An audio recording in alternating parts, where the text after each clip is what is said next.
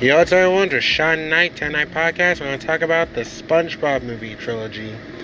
And I will talk about the third one as well, since even though it's not in theaters yet or, or on demand or whatever, but I can still talk about what I think it's going to be about, though.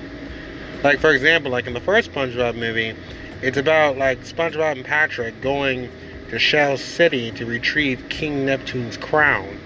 And problem was, though, when Mr. Krabs made a Krusty Krab 2, um, Squidward was promoted general manager, and SpongeBob was really disappointed that he didn't get the job.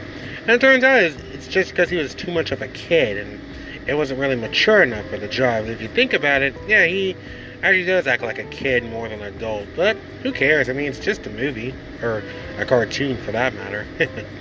and then the second one, um, they actually go up to the surface, and they're try they try to receive the Krabby Patty formula from an evil pirate. Which turns out that the pirate was actually like the singing pirate of the SpongeBob theme song. You know, the one in the painting. Which I was really quite surprised about. I was like, no way. So that pirate is actually that painting of the pirate?